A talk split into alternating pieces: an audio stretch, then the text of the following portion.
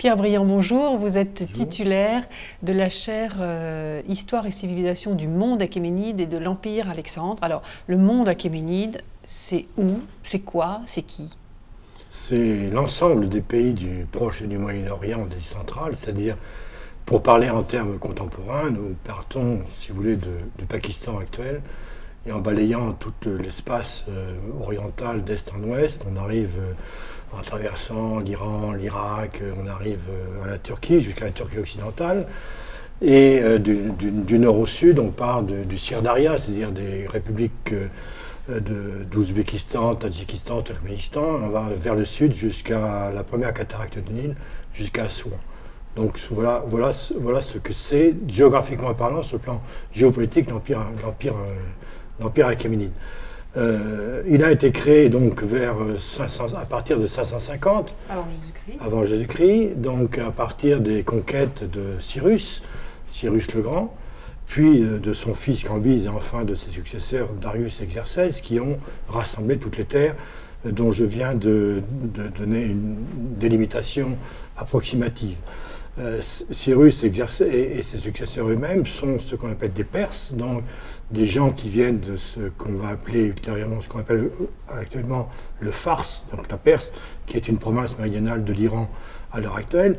Et les Perses eux-mêmes donc, sont une, population dont les origines, on n'a pas le temps de venir dans le détail, mais qui une population qui a elle-même son, propre langue, ses traditions, ses cultes, etc., et qui est une des populations de l'immense empire perse. Et alors, Alexandre le Grand, dans cette histoire, puisque vous êtes un spécialiste euh, d'Alexandre et que la chaire euh, s'est aussi intéressée à l'Empire d'Alexandre, euh, on ne sait pas tout de ce grand homme, mais là encore, votre rôle, ça a été de revisiter un peu son histoire et de nettoyer un peu le mythe.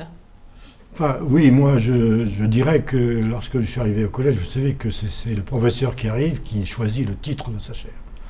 Donc moi j'avais proposé le titre Histoire et civilisation du monde Achémide et de l'Empire d'Alexandre. Je vais lier les deux parce que, si vous voulez, traditionnellement, l'histoire d'Alexandre a été faite par des hellénistes, des gens qui sont, connaissent bien les sources grecques, les sources latines, et qui arrivent au Moyen-Orient avec Alexandre, comme je dis d'une manière un peu péjorative, dans les fourgons de l'armée d'Alexandre. Je veux dire par là qu'ils arrivent là sans rien connaître à, à l'histoire achéménide. Or, comment faire une comparaison que je prends souvent, c'est comme si un historien français de la guerre de 70 euh, étudier la guerre de 70 sans, sans, faire apparaître dans son livre ni l'Allemagne, ni la Prusse, ni Bismarck. Nous sommes dans, le même, dans la même situation.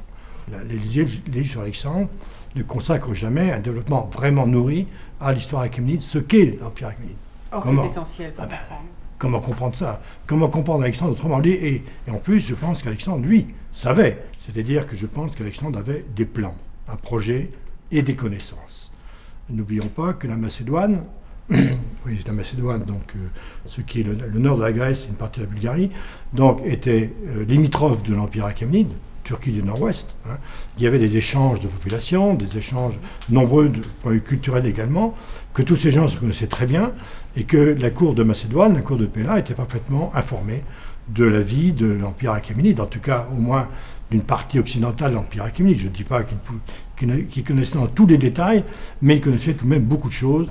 Donc c'est la raison pour laquelle j'ai voulu lier les deux domaines qui pour moi, bon, ce sont deux domaines, mais qui s'interpénètrent très très étroitement, disons dans une période que j'appelle la période de transition entre 350 et 300, donc 20 ans avant Alexandre, 20 ans après Alexandre environ, c'est là où se creuse, pardon, se crée le, monde qu'on va appeler le monde hellénistique qui va, qui va se créer après, après la mort d'Alexandre, au moment où ses successeurs prennent le pouvoir dans les différents royaumes de l'ex-empire d'Alexandre, qui est aussi l'ex-empire achéménide. Vous avez euh, été l'artisan d'une plateforme virtuelle qui s'appelle Achéménet. Qu'est-ce qu'on y trouve? Et quel est l'avenir d'ailleurs de ce grand support documentation euh, on, numérise, tous les documents primaires, si vous voulez, y compris d'ailleurs les, les dessins de voyageurs, qui constitue une source d'information à partir du 7e siècle en particulier. Mais disons qu'on rassemble, euh, si vous voulez, les grands corpus, alors les, tablettes babyloniennes, des milliers de tablettes babyloniennes. Pour le moment, il y en a à peu près 3000 sur le site, mais à terme, il y en aura euh, c'est sans limite.